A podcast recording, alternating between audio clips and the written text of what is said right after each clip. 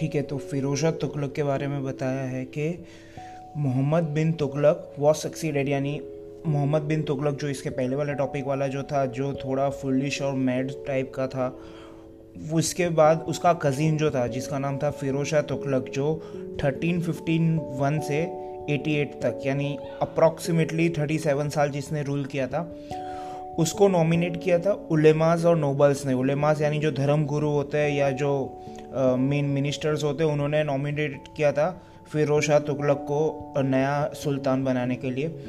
फिरोज शाह जो था, वो पीस लविंग था, बहुत ही जस्ट था और बेनोवेलेंट था। जस्ट यानी न्यायवादी था, यानी कि हर एक के साथ जस्टिस करता था और बेनोवेलेंट यानी दयालु था थोड़ा। और फिर बताया कि उसने अपने प्रजा के वेलफेयर के लिए काफ़ी सारे काम किए। फिरोजा फिरोज शाह तुगलक के 37 साल के जो पीरियड उसने रूल किया, उसके अंदर बहुत सारी वेलफेयर स्कीम भी उसने इंट्रोड्यूस की थी और लोगों की इकोनॉमिक कंडीशन को भी इम्प्रूव किया था और लोगों में प्रॉस्पेरिटी भी लाया था प्रॉस्पेरिटी यानी लोग ज़्यादा पैसा भी कमाए थे इसके पीरियड में। तो क्या क्या उसने चेंजेस किया था? इसको ये लोग ने पाँच डिफरेंट पार्ट में डिवाइड किया। एक economic reforms public utility measures फिर जुडिशल रिफॉर्म्स और उसने आर्किटेक्चर का जो काम किया था और उसकी फॉरेन पॉलिसी क्या थी? ये पाँच पार्ट में डिवाइड किया है इसके टॉपिक को।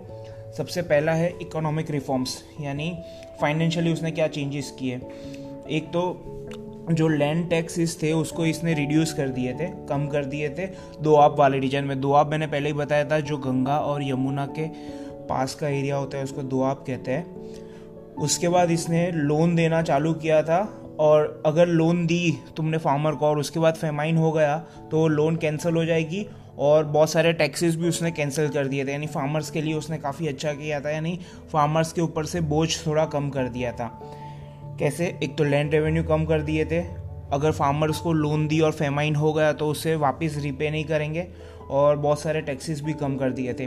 फिर पुरानी जो कैनल्स थी, वो बिगड़ गई थी। तो वहाँ से पानी बराबर नहीं आ रहा होगा। तो उसने वहाँ पे उसको रिपेयर भी किया और नई कैनल्स भी बिल्ड की, जिससे फार्मर्स को मदद मिले। फिर उसने हंड्रेड्स ऑफ़ वेल्स भी बनाए थे और बहुत सारे डैम्स भी कंस्ट्रक्ट किए थे एग्रीकल्चर को पानी पहुँचाने के लिए। इसके अलावा उसने एग्रीकल्चर प्रोडक्शन को बढ़ाने के लिए भी काफ़ी वो कदम उठाए थे एग्रीकल्चर के अंदर और पीजन्स लोग की हालत काफ़ी प्रॉस्पर हुई थी, यानी काफ़ी उनकी ज़िंदगी सुधरी थी ये पीरियड में। फिरोज शाह तुगला ने, तुगलक ने बहुत सारे नए टाउन्स भी बनाए थे, जो आज भी है। उसमें से एक का एग्ज़ाम्पल ये लोग ने बताया, हिसार फिरोज़ा हिसार एक जगह है हरियाणा के अंदर एक टाउन है। आज भी अगर तो गूगल करेगी तो मिलेगा। और एक जौनपुर है। जौनपुर जो है वो उत्तर प्रदेश में है।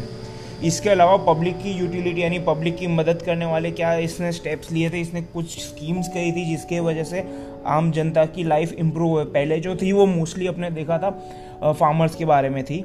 इसके अंदर बताया कि उसने रेस्ट हाउस बिल्ड किए थे ट्रैवलर्स के लिए ट्रेडर्स के लिए। यानी अगर कोई ट्रांसपोर्टेशन करता है तो उनके लिए रेस्ट हाउस बनाए थे। उसने फ्री हॉस्पिटल्स भी बनाए थे गरीबों के लिए। और उसने एक चैरिटी का डिपार्टमेंट भी बनाया था स्पेशली वीडोज़ और फंड्स के लिए और नीडी लोगों के लिए। यानी अगर जिनके पास ज़्यादा पैसा है या मिडिल क्लास लोग हैं तो दान भी कर सकता है, जो पैसे वेलफेयर के लिए यूज़ होंगे वीडोज़ के। वीडोज़ यानी विधवा और फंड्स यानी अनाथ, और नीडी यानी गरीब लोगों के लिए ये यूज़ होंगे। एक उसने एम्प्लॉयमेंट ब्यूरो बनाया था, यानी जो लोग के पास काम नहीं है तो वो एम्प्लॉयमेंट ब्यूरो में अपना नाम जाके रजिस्टर करेंगे तो उनको काम भी प्रोवाइड करेंगे। यानी सोच, अभी भी ये चल रहा है, नहीं, उसने काफ़ी वेलफेयर का काम किया था फिरोजा तुगलक ने लेकिन इसकी कमियाँ भी है, वो अगले पेज पे बताया कि क्या ऐसा हुआ जिसके वजह से ये इतना पॉपुलर नहीं हुआ। वैसे अगर देखो ध्यान हुए ना, तू अगर सर्च करेगी, दिल्ली का जो क्रिकेट ग्राउंड है, उसका नाम फिरोज शाह कोटला है।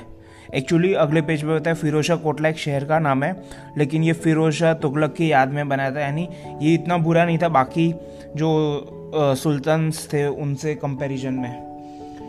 फिर यहाँ पे बताया कि एक सेपरेट डिपार्टमेंट था स्लेव्स के बारे में देखने के लिए, यानी स्लेव्स के साथ बराबर व्यवहार हो रहा है या नहीं? अगर यानी स्लेव्स यानी जो नौकर होते थे, जिनसे मजूरी करवाते थे, खरीद, पहले ज़माने में ही होता था, जैसे अपने यहाँ पे अभी काम वाली बाई आती है और सैलरी अपने देते हैं मंथ के एंड में।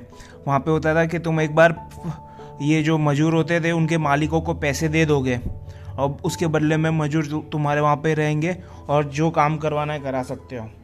तो उनके लिए एक सेपरेट डिपार्टमेंट था उनका ध्यान रखने के लिए। नेक्स्ट है जुडिशल रिफॉर्म ये काफ़ी यानी अच्छा था कि इसके अंदर जुडिशल सिस्टम को उसने थोड़ा लीनियंट कर दिया था। लीनियंट यानी थोड़ा रिलैक्स कर दिया था। उसने रिफॉर्म लिया था, थोड़ा ह्यूमन यानी इंसानियत वाला कर दिया था। The savage system of torturing यानी पुरानी जो मेथड थी, उसके अंदर टॉर्चर किया जाता था। सस्पेक्टेड क्रिमिनल को भी। सस्पेक्टेड यानी अगर तुमको डाउट है, किसी ने क्राइम किया है तो उसको सीधा ये लोग टॉर्चर करते थे। तो उसको भी हटा दिया इसने। Firozshah abolish abolish the system of torture और अगर कभी कोई सस्पेक्ट पाया भी जाता था गिल्टी तो उसको बहुत ख़राब सज़ा नहीं देते थे ये लोग। उसको माइल्ड पनिशमेंट देते थे। ये मानते थे कि माइल्ड पनिशमेंट दे के वॉर्न करके भी हम इनको सुधार सकते हैं। और इनका मेन आइडिया था ये, जो गिल्टी होते थे उनको सुधारना। अगला इसका पैराग्राफ जो है वो आर्किटेक्चर और लर्निंग के ऊपर उसने क्या क्या स्पेंड किया वो तो उसमें फ़र्स्ट पैराग्राफ जो है, उसने क्या क्या बनाया वो बताया। फिरोशा जो था, वो बहुत ही ग्रेट बिल्डर था of the work of public utility यानी पब्लिक के काम की चीज़ें उसने बहुत बनाई। इसने एक टाउन बनाया था, जो मैंने पहले बताया था, जिसका नाम फिरोशा कोटला, या उसको फेमसली फिरोशाबाद भी कहते हैं। फिरोजपुर, जौनपुर और हिज़ार ये तीन शहर भी इसने बनाए थे और दिल्ली के आजू बाजू के एरियाज़ में इसने 1200 गार्डन्स और ऑर्चर्ड बनाए थे।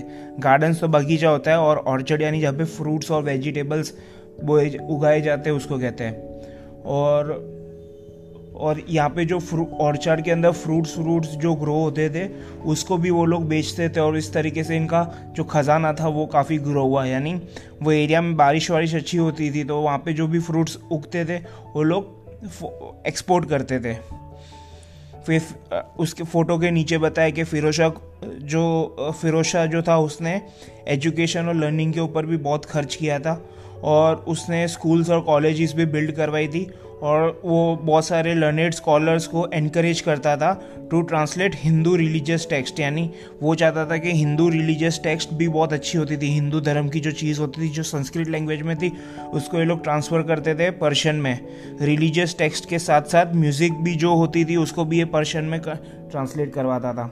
अब ये वाला जो है ना, इसके अंदर बताया कि इसकी क्या कमी थी। फॉरेन पॉलिसी जो थी, उसकी थोड़ी कमी थी। वो यानी ये स्ट्रॉन्ग मिलिट्री रूलर नहीं था और मिलिट्री की क्वालिटीज़ इसके अंदर मिलिट्री लीडर की क्वालिटीज़ इसमें नहीं थी।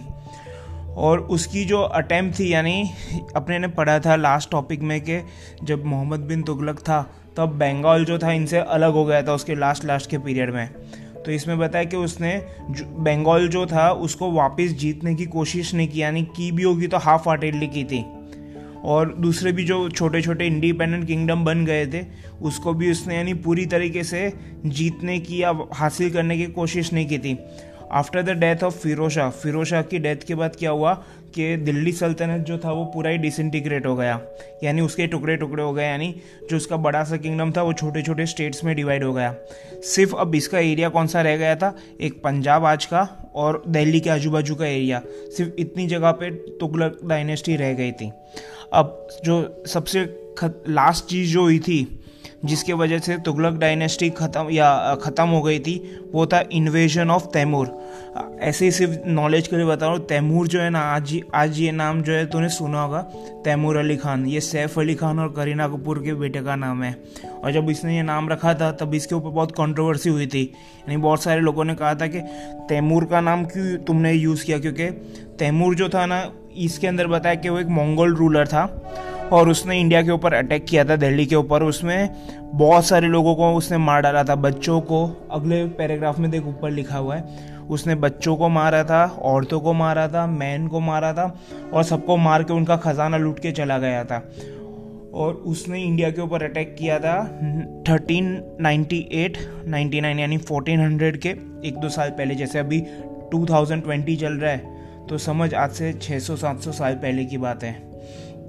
और उसने बहुत सारा खजाना लूट के गया था और वो इंडिया में आया कहाँ से था देख, वो मंगोल रूलर था और एक समरकंड करके जगह है सेंट्रल एशिया में, वहाँ से वो आया था और उसने देखा कि तुगलक रूलर्स जो थे वो कमज़ोर थे। फिर ये देख, हमने देखा था ये तुगलक से बचने के लिए बहुत सारे लोग ऑलरेडी यानी सॉरी ये मंगोल से बचने के लिए बहुत सारे लोगों ने स्टेप्स उठाए थे। मोहम्मद बिन तुगलक का भी अपने देखा था कि उसने अपना कैपिटल देवागिरी में ट्रांसफ़र किया था, यानी ये लोग बहुत खूंखार और बहुत ही क्रूअल लोग थे।